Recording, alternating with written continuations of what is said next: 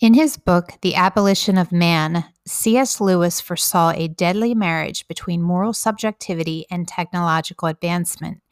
In 1944, before the death camps of the National Socialists had been liberated, before the full horrors of communism surfaced on the world stage, Lewis looked into the future with uncanny clarity and predicted what we are witnessing today. He wrote, The process which, if not checked, will abolish man goes on among communists and Democrats no less than among fascists. The methods may at first differ in brutality, but many a wild eyed scientist, many a popular dramatist, many an amateur philosopher in our midst means in the long run just the same as the Nazi rulers of Germany. Quote, traditional values are to be debunked, end quote, and mankind to be cut out into some fresh shape at the will, which must be, by hypothesis be an arbitrary will of some few lucky people in one lucky generation which has learned how to do it. He surmised a great many of those who debunk traditional, or as they would say, sentimental values, have in the background values of their own, which they believe to be immune from the debunking process. In other words, many a person among us is capable, C.S. Lewis foresaw, of the same horrors perpetrated by the Nazis. For when an oligarchy of influencers decides to go against the laws of nature and of traditional morality, be sure that they have their own value system that they will impose. Couple this with the advancement of technology, and Lewis foresaw the experts as being the new high priests of a lawless society, and the experts would dictate to the masses how they must live. Well, this week I attended a local school board meeting for the first time ever in my life. And the 90 minute segment of time when community members spoke was dominated by the discussion of the school board's 6 to 3 vote in favor of allowing freedom of choice in wearing masks for teachers and for students, contingent on a parent survey that had gone out in which I was told 80% of the parents were in favor of freedom of choice. It occurred to me as I listened that the parents who affirmed the board's decision for their children and the teachers to be able to attend school with choice use research, very specific research, to back up what they were saying. One speaker, in fact, cited over 20 articles from medical journals that she was willing to make available to anyone interested.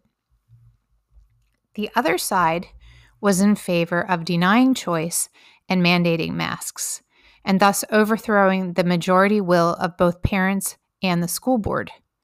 The freedom choice side outnumbered more than two to one the forced maskers.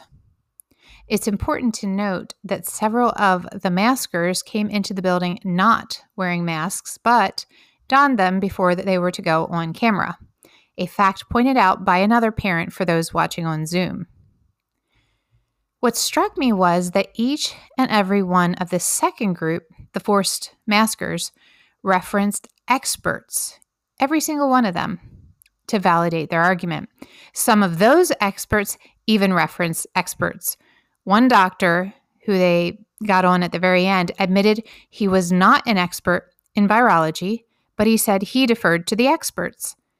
However, never once did he or any of the other experts cite what actual scientific data from medical journals showed. For all the incessant insistence that we follow the science, those who trusted the experts didn't actually want science. In the microcosm of the school board meeting, C.S. Lewis's predictions manifested eerily. He further wrote in The Abolition of Man that when all that says it is good has been debunked, what says I want remains. I am very doubtful whether history shows us one example of a man who, having stepped outside traditional morality and attained power, has used that power benevolently. I was looking through some photos I had on my phone from a couple years ago, and I spied a quote on the wall of a museum where I'd taken my children. In light of this past year and of technocrats and elites and viruses and vaccines, and my long held claim that compassion is simply being wielded as another word for lawlessness by many in our society, this quote, along with who spoke it, jumped out at me. The quote says Technology is unlocking the innate compassion we have for our fellow human beings. The speaker? Bill Gates. How did we get to this frightening place in history where parents in my state received a letter this week from the Department of Health dictating to them COVID measures and threatening at the end with forcible removal of their children from their home to an undisclosed location? How did detainment camps become a household word? How did HIPAA rights manage to vanish into thin air? How did we end up with medical apartheid and workplace discrimination and segregated schools, all based on an emergency authorized experimental gene therapy injection?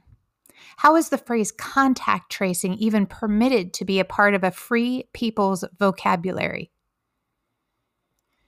If you followed this blog, you know that I've been sounding an alarm for the last 11 years that the United States is looking far too similar to Nazi Germany with its humanism, its commitment to killing the weakest and most vulnerable in our society, its depraved propaganda that passes for news, and its insidious government overreach. How?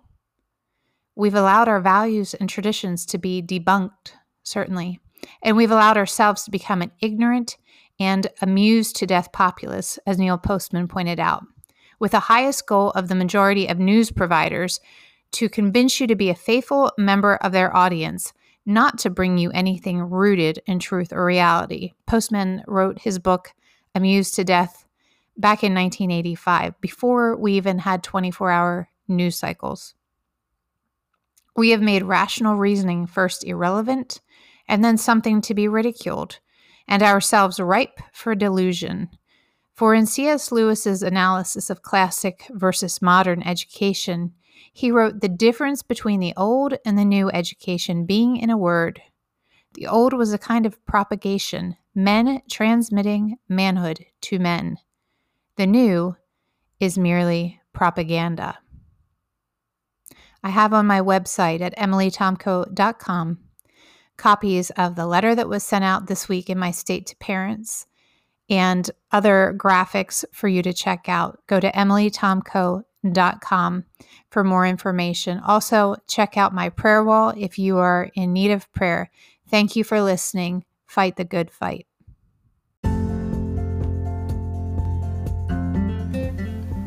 Do you want to learn more about prophecy and about hearing from God for yourself? The Apostle Paul told the church to earnestly desire the spiritual gifts.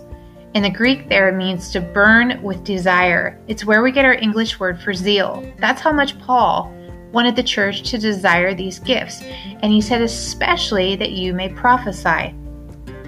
I wrote a book called 31 Thoughts on Prophecy Meditations on the Quickening Word of God. It's written in such a way that you can easily adapt it for a small group study or a Bible study, but you can also read it just for yourself as a devotional. The chapters are very small. 31 Thoughts on Prophecy. You can find it on Amazon or on my author page at www.emilytomko.com. That's E M I L Y T O M K O.com.